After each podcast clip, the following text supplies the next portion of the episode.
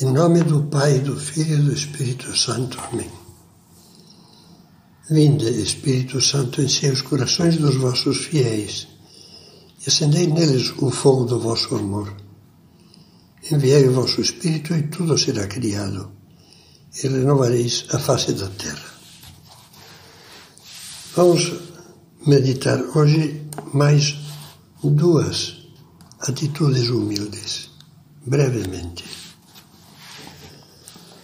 para serem vistos pelos homens. Jesus falou várias vezes de uma manifestação de orgulho que estraga até as nossas melhores ações. O desejo de sermos vistos, admirados, apreciados e louvados pelos outros. Cristo referia-se com frequência aos fariseus, que exibiam as suas orações e as, horas, as boas obras para ficarem bem com a plateia, para serem vistos pelos homens, dizia. A nós, pelo contrário, ele nos pede: guardai-vos de praticar as vossas boas obras diante dos homens para serdes vistos por eles. De outra forma, não recebereis a recompensa do vosso Pai que está nos céus. Que preocupação temos com a nossa imagem e como nos aborrece e até nos deprime saber que não pensam de nós como gostaríamos, que nos criticaram, que interpretaram mal algumas das nossas palavras ou das nossas intenções. Hoje é muito fácil cair nessa doença, que é mera vaidade, soberba, especialmente no ambiente das redes sociais onde todos os participantes ficam expostos como numa vitrine. Deixamos de ser nós mesmos. Facilmente nos tornamos os fantoches da opinião da rede. A vaidade ferida leva-nos então a falsificar-nos, a viver alucinados com a preocupação de nos adequarmos a uma imagem que possa ser admirada pelo grupo.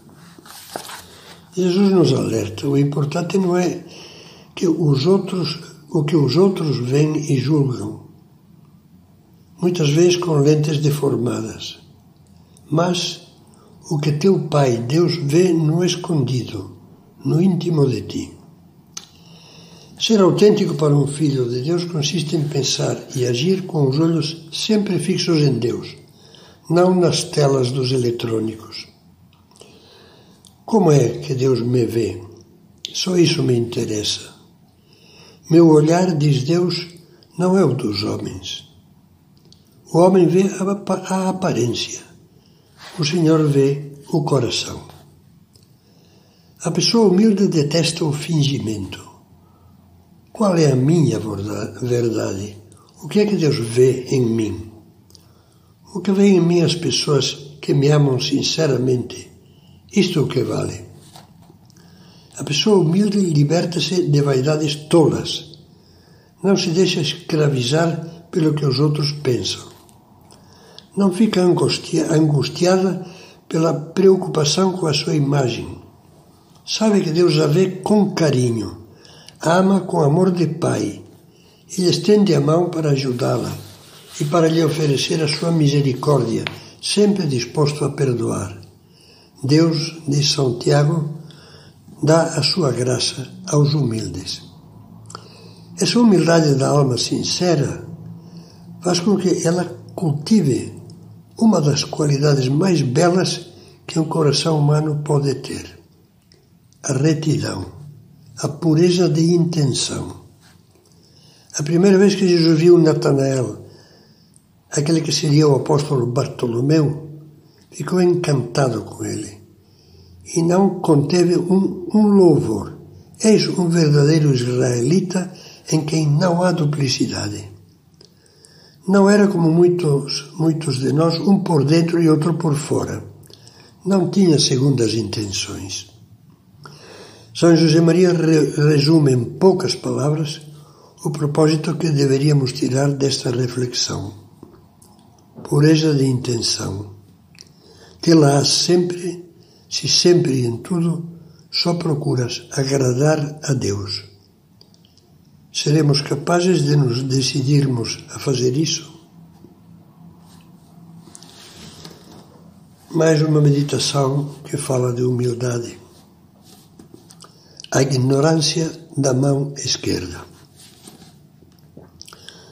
Na meditação anterior, víamos que o fariseu não fazia coisas boas se não tinha público, ou que fazia só as imprescindíveis para manter a boa imagem. Agora vamos escutar Jesus que nos pede algo mais do que evitar essa vaidade externa. Quando deres uma esmola, não saiba a tua mão esquerda o que faz a tua direita entre a mão esquerda e a mão direita não há outro público possível senão o nosso coração. Jesus nos pede assim evitar até a vaidade interior, íntima. Quer dizer, a satisfação orgulhosa que temos quando a sós, no íntimo, ficamos nos gabando de como fizemos bem aquilo, como arrasamos naquela discussão, como conseguimos o que os colegas não conseguem? Como somos bons e sem nódoa neste mundo corrupto? É o orgulho que, como sempre, presta culto de adoração ao nosso eu. Já pensamos que se Deus nos deixasse por um instante, cairíamos muito mais abaixo do que os piores pecadores?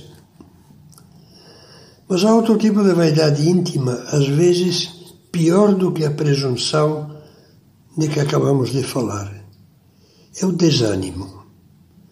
Quando caímos no desânimo, quando as coisas custam e as nossas falhas se multiplicam.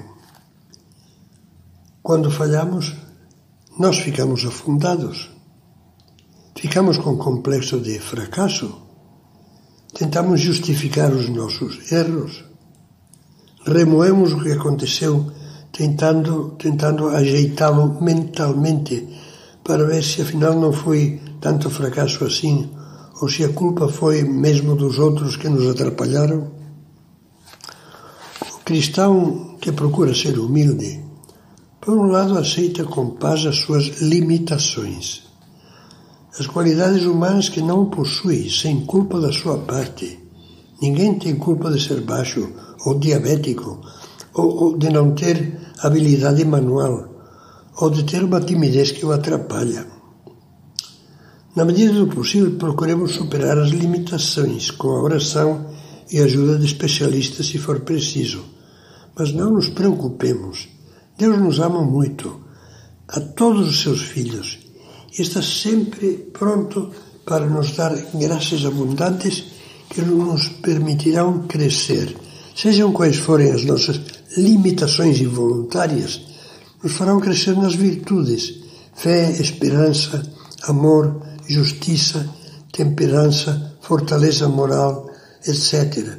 Aí não há limitação. Isso depende de nós. E podemos todos alcançar a santidade.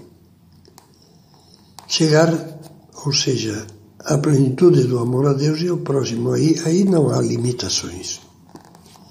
Por outro lado, o cristão humilde reconhece com franqueza os seus erros e pecados e adota duas atitudes enormemente sadias para a vida da alma e também para o equilíbrio psíquico.